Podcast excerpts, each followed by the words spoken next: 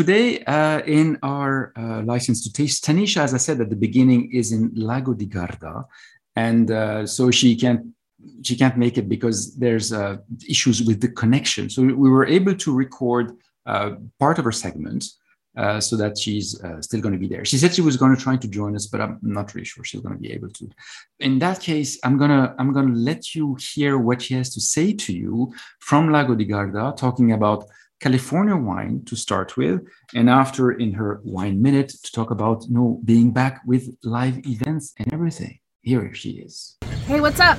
It is Tanisha, and sorry I can't be with you live like I usually am, but as you see from behind me, I am out in the world, but I'll get to that in the wine minute. So, talking about California wine. California wine production has a very rich history, a rich history of viticulture, started in 1680. They actually started from Mexico and with Spanish viticulture and from the Jesuit missionaries. They planted their vines that were native to the Mediterranean region. They used to use their wines for religious services at that time. But then in the 1770s, they kept going with that and they planted the first vineyard in California and it was called San Juan Capistrano. From there, you know what happened with Prohibition and the different issues and things that came with that. They were making sweet port style, and those big jugs that you see, that's the kind of wine that you got out of California at that time. So people were thinking of California like that. Fast forward, fast forward, fast forward, 1976. You've heard of that year before? Judgment of Paris. Well, that's when California wine really came into prominence. They really looked at California wines as amazing wines because they beat out the French ones.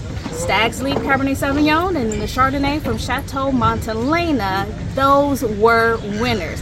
The French people were amazed, slightly horrified because they thought their wines were the best in the world. But California wines beat them out.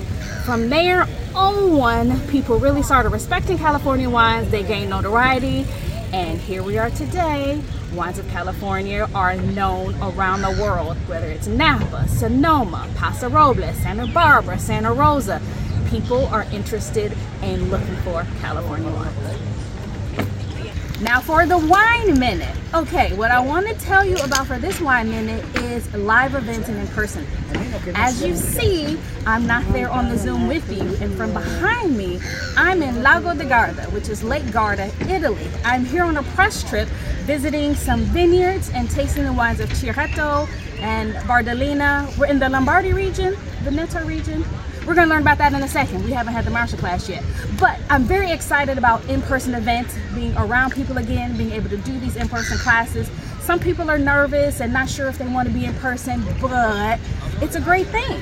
I'm happy to be able to taste the wines with people, talk to people, meet new people, and just to be with other people. Because being in my apartment during confinement by myself, no events, it wasn't the best.